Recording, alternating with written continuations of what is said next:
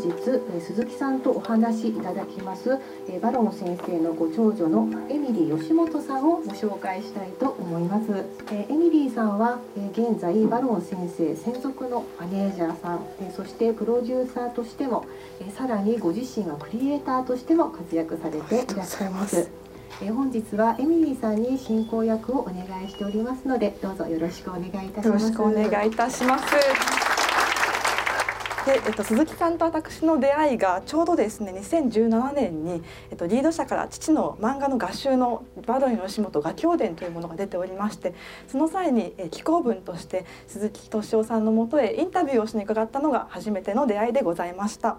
そう鈴木さんはそれこそ、えっと、寝室に置いてある唯一の漫画が、えー、バロンさんの作品だけとおっしゃっていてくださるほどの、えー、父の作品をお読みいただいておりまして、えー、特に、え、こちらですねこの度ですね2月15日に、えっと、リード社から出版、えー、復刻されました新装版の「えー、住教伝」という作品になっているんですがこちらをですねとても大切に思ってくださっております。えっと、来年にはですね1970年の連載開始から50年となる「え住教伝」ですが今日は鈴木さんからいろいろな思いや作品への、えっと、メッセージなどをお聞きしたいと思います。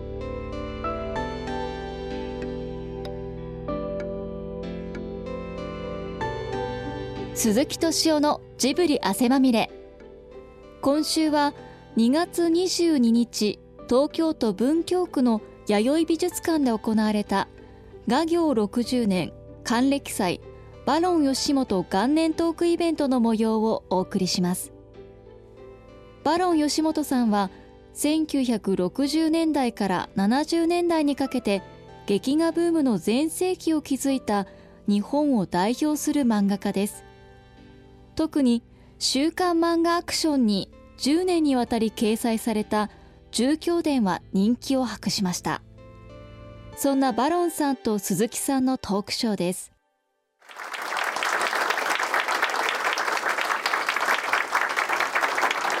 えっ、ー、とスタジオジブリの鈴木です。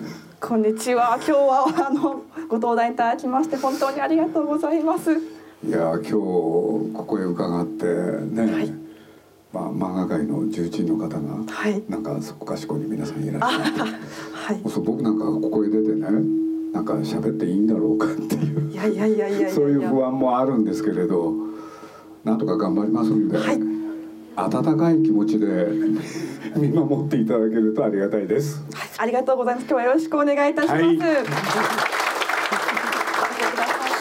日はですねまずあのそもそもなんですが展覧会のご感想を伺えればと思うんですけれども。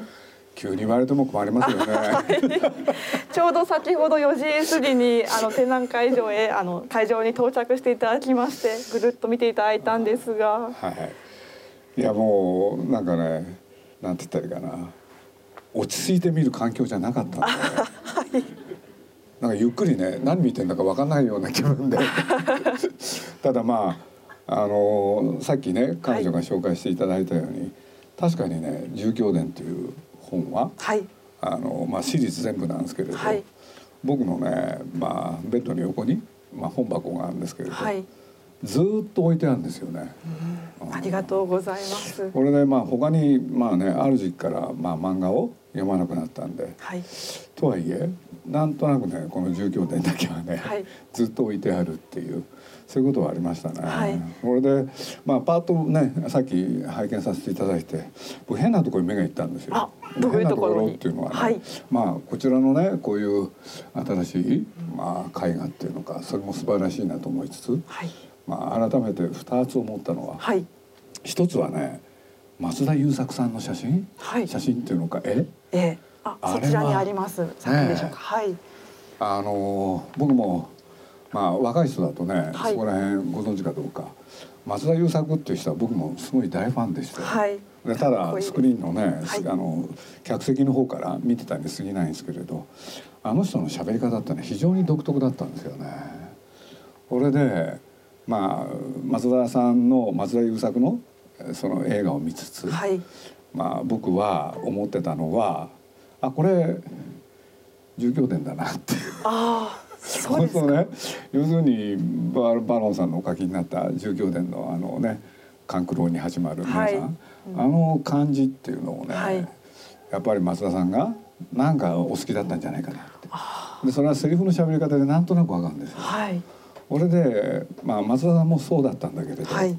まあ、実はもう一人あの松田優作さんの先輩でね、はい何でしたっけねあの役者さん。もう亡くなった方です原田芳雄さん。そう。あ。で原田芳雄っていう人もはい。この感じでしたよね。でそれがすごくはい。あの印象に残って。うん。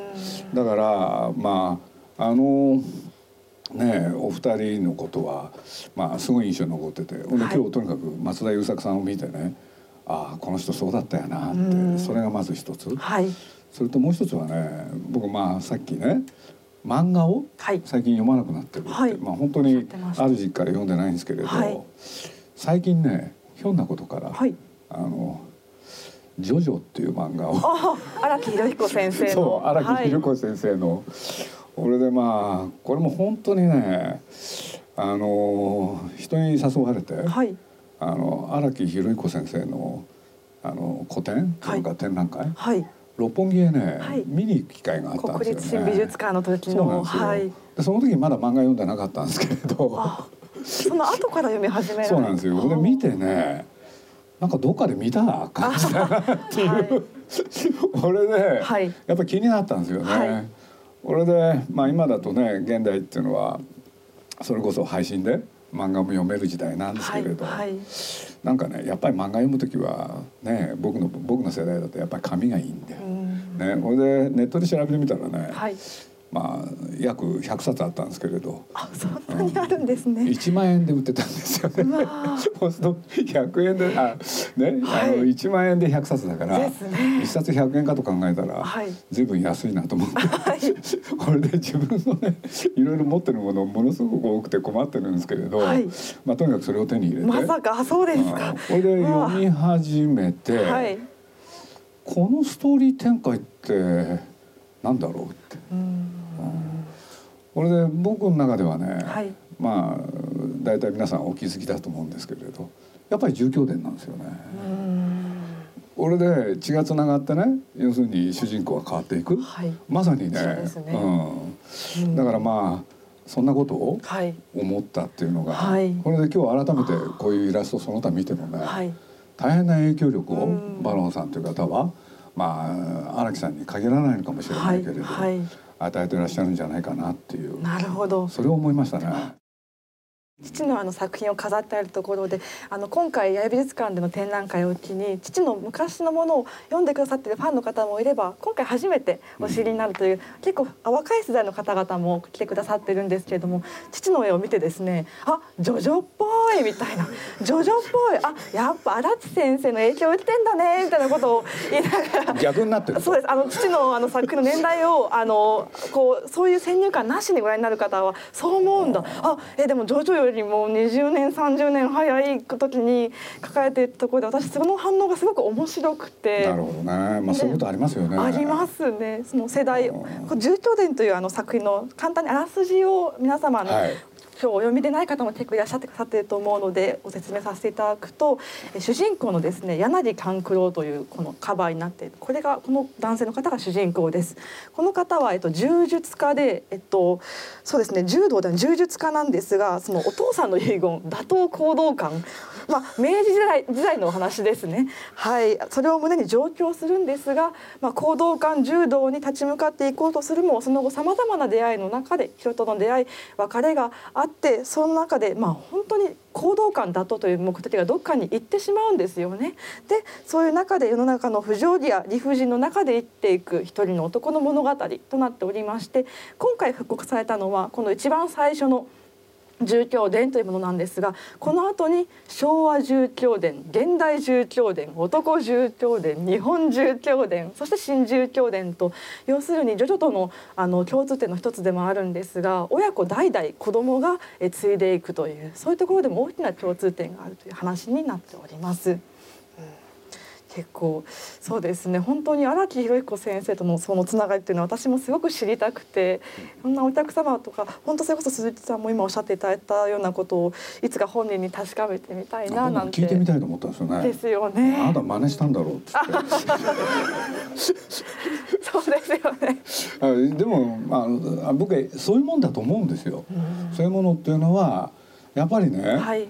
あの新しい作家が誕生する時、はいまあ、誰かの影響を受けてるっていうのは当たり前で,、うんでそういうことで言うとバトンをはいもらって、はい。それである時またバトンを誰かに渡すっていうんですかはい。ね。なるほど。うん、なのでまあ僕はまあ一緒に仕事をやってるね、はい宮崎駿っていう人うんも、まあ僕はまあひね彼の書いたものを見ながら。まああれあの人の影響を受けてんだとかね いろいろあるわけですよ。思われることが。うんこれでまあツイッターだから僕申し上げちゃうとね、はい。僕は宮崎駿っていう人とすごく親しくなるきっかけはね「あの未来少年コナン」っていうのを彼が作って、はい。でその中に出てくるねまあ印象的なシーンがある漫画家の、はい。うん、影響を随分受けてたんですよね。でそれは誰かっていうとね、はいまあ皆さんね今話してもな、まあ、昔の方なんでなかなかピンとこない方多いと思うんですけどね、はい。まあ、ある時代大変活躍された、はいでまあ、ちょっとシュールな漫画を描かれた杉浦茂っていう人なんですよね。あで実は僕そのねなんで分かったかって言ったら、あ。はい。ねえまあ今日手塚さんのね娘さんがいらっしゃる前ではい言うのは何なんですが、あの手塚さんよりも杉浦さんの方が好きだったんですよ僕。鈴木敏夫さんが。あ、そこれであの宮崎駿に出会った時にね初めてあの杉浦茂の話で盛り上がったんですよ。そしたらやっぱりね案の定、はい彼大ファンで。共通の話題がそこからだそうなんですよったんですか。これがね二人でね杉浦茂の話してるうちに仲良くなっちゃった、そっからスタートなんですよねそんなところに。だからまああの手塚先生の名前出しちゃったんで言いますけれど僕もある時期実は徳間書店で漫画雑誌をやったことがあるはい。これで実は手塚さんの担当っていうのもやったことあったんですよね驚きました。あーまあ懐かしいですよねはい。手塚さんっていうのはちょっとだけ話がよく道にそれちゃうんですけれど、はい。一本やっとのことで、まあ、皆さんご承ごご承知のようにね、はい手塚さんってなかなか書いてくれない、うん。でもそばにいたらね、まあ、いろんな出版社の人来てたんですけれど、はい書いてくれたんですよあね。、そうなんですね。これで書いてくれて、はい僕は喜びさんで、はい朝の4時かな、はい5時かなそれを持ってはい。会社に戻り、はいこれでネームっつってあの社食をね、はい。貼って、はい。これでねさあ印刷所へ入稿、はい。と思ったらね手塚さんから電話がかかってきたんですよほ。で何かなと思ったらね「鈴木さん」っつって「はい」っつって「何ですか?」っつって喋んないんですよ「どうしたんですか先生」って言ったら「書き直したい?」いそのタイミングで。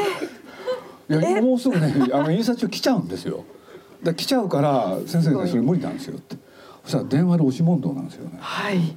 これ実はその漫画っていうのはね、はいまあご存知の方少ないと思うんですけれど「刑事転んだ」っていうね刑事コロンボが流行ってたんですよねはい。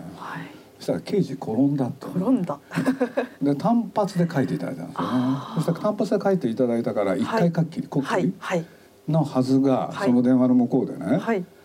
俺は書き直したいんだと、はい。それを君はどうしてもダメだというのか、はいだからすいませんページを真っ白にするわけにはいきません」って言ったら先生が「分かったその代わり次も書かせろ」って、ああ、すごい。微笑ましいエピソードが。はい、話がよく道にそれました。あいやすごいですね。びっくりしました。でも確かあの鈴木敏夫さんは徳間書店でそのとちょうど漫画雑誌の編集者をされている時に父にも以前オファーをされたことがあってですよね。あの断られましたね。いやもう いやもうあのびっくりしてや。あの私がもうあの本当知らなかったんですね。でその父の合集が出る時にインタビューをお伺いして私はもう本当にあのわーって気持ち舞い上がっていたらそのことを伺った瞬間にドーンとなんてことをしてくれたんだという思いがですね 父に湧いたというそんなでも多分父が一番忙しい70年代の前半とかもう大変お忙しい時ですよね。いやーもうびでもっくり。僕とにかくバロンさんの大ファンだったんで。ありがとうございます、はい。確かその時に鈴木さんが断られてしまった理由で原作付きだったからかなとおっしゃっていたことが印象的だったんですが、はい。どういうもなんか幻の鈴木敏夫さんが編集の父の漫画がどういうものだったのかなっていうのって。あのこの間前だいぶ前に話しましたよえね、ありました。うん、僕忘れました。何でしたっけ？なんですあのえっと 原作その時は覚えてたんですけれど。原作好きというでとということとあとはえ何でしたでしょうね。じゃあそれはまた思い出すいますせんタイミングにでも。僕よく忘れるんですよ。いやいやその幻の作品がですね読んでみたかったなという思いもありつつはい、もうまあね他にも動画見やろうとかね、はい。い、ろいろ書いてらっしゃって、はい。僕そういう単行本も持ってるんですけれど、はい。中でもこの住居伝のシリーズん。もうとにかく大ファンだったんで。ありがとうございます。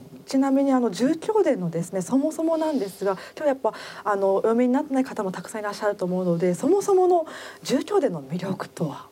何だと思います。そんな簡単にあなたは聞きますけど、ね、い。やこれ実はすいません。私も自分で反応しておいてあれなんですが 今日ですね来る前にお風呂浴びながら一人でこうリハーサルしたんですね。自分が一人でこう鈴木敏夫さん役になりましてこう一人二役でこう聞いて私が鈴木さんの役でこう答えるというリハーサルを脳内でこう脳内じゃない本当に話しながらしていたんですがこれとんでもなく難しい質問をいやでもまあエミリーさんにね当然その話は聞かれるだろうと。はい。だからまあ実はこの1週間ぐらいはい。考えたんですよ僕。あありがとうございます。真剣に考えましたね。あありがとう一体ございます。何に聞かれたんだろうはいはい。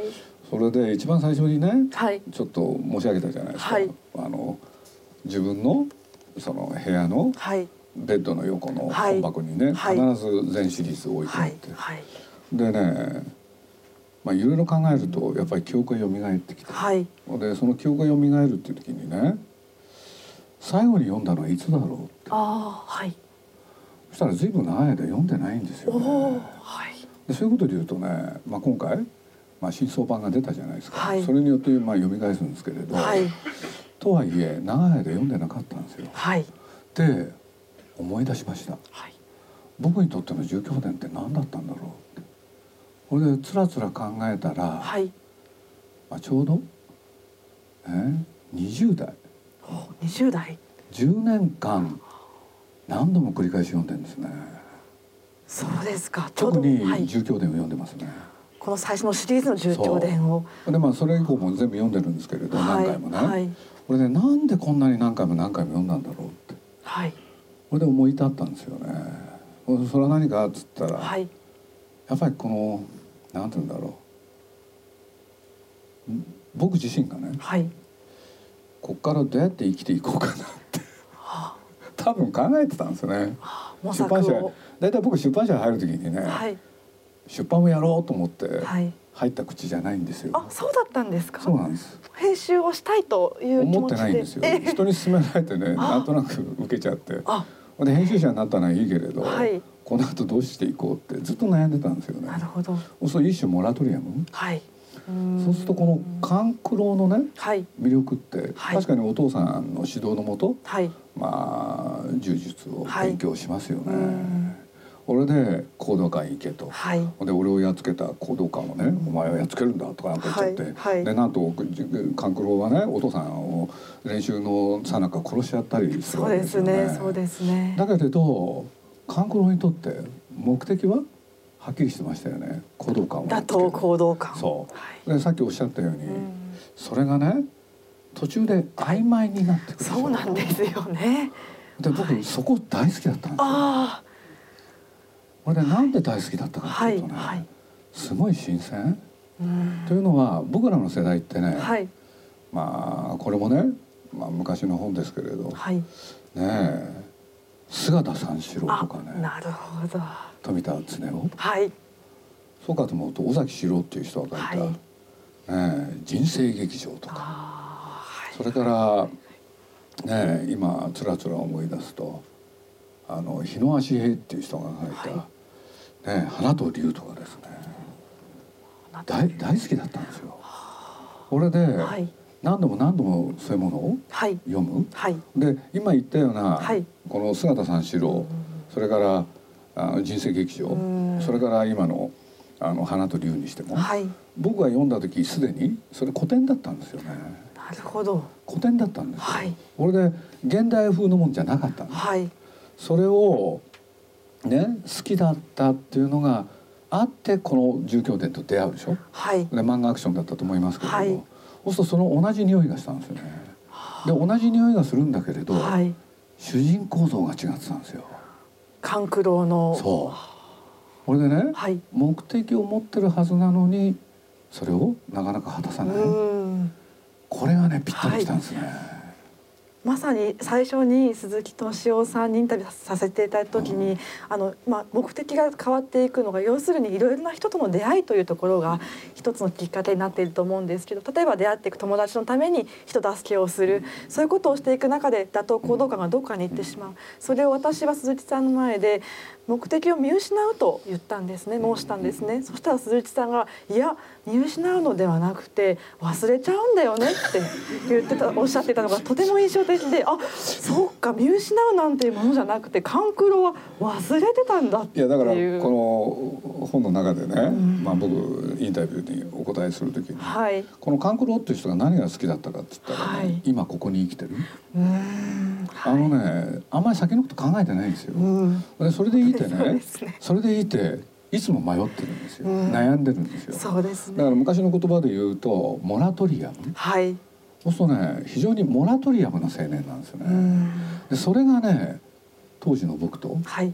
どっかでピタッと合うんですよね。共通の何か自分の自己投影ではないですけど生き方を見出すような。だから確かにね実を言うとうん西郷四郎がモデルと言われる姿三四郎もはい。実はそこの部分をね、うん。最後まで実は引きずる男なんですけれど、はい。でまあちょっと話がよく道にそれると、はい。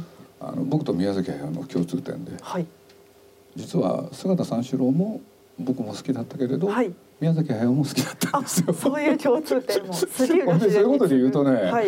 宮崎駿も儒教で読んでたんですよね。あそうなんですよ。これでね、まあこのね一見熱血感に見える人がね、はい。一方ですごいクールな感じ。はい。でそういう主人公像ってね、はい。なんかね僕らの憧れ。はい。でと同時に、まあ、一番最初の話に戻ればはい自分がこれからどうやって生きていくんだろはい、うでまさに勘九郎の魅力っていうのはねはい、それを体現してくれてたんですよね。確かに目の前に現れるね、敵とは戦わなきゃいけないとか、ねやっつけちゃったせいで監獄へ入っちゃうとかね、はい。もう本当にいろいろあったんだけれどだからまあそういうことで言うとね青春の書。青春の書。それが最大の魅力？だから、まあ、僕今回ねこの「住居伝」はちょっと読み返して、はい、あの懐かしさで読むっうん、ていうこともあったんですけれど、はい。読んでるうちに。はい。やっぱりその時のその辺の時代をはい。やっぱりまさまさと思い出した。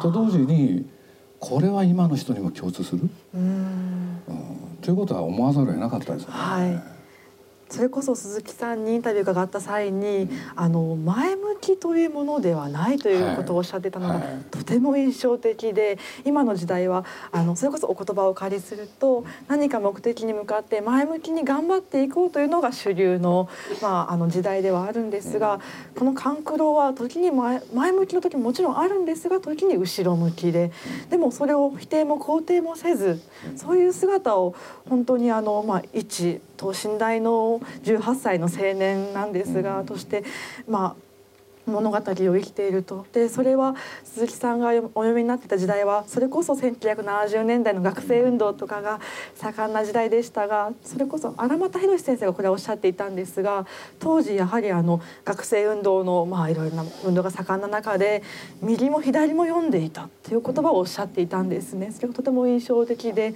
やっぱりこの勘九郎のそういうなんというんですかね前向きとかそういうところにとらわれない生き方というのがやっぱり今鈴木さんの憧れでしたね。憧れ、うんだからまあ簡単に言うとねこういう人になりたいと思ったんですよね。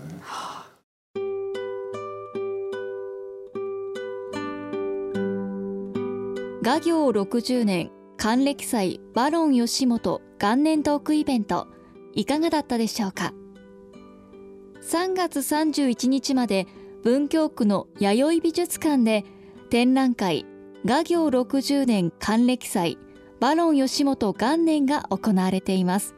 興味のある方はぜひ足を運んでみてください。来週もこの続きをお送りします。お楽しみに。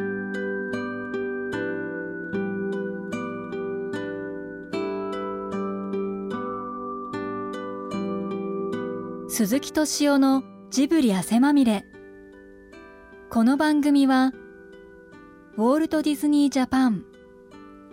ローソン。アサヒ飲料。日清製粉グループ。au ブルボンの提供でお送りしました。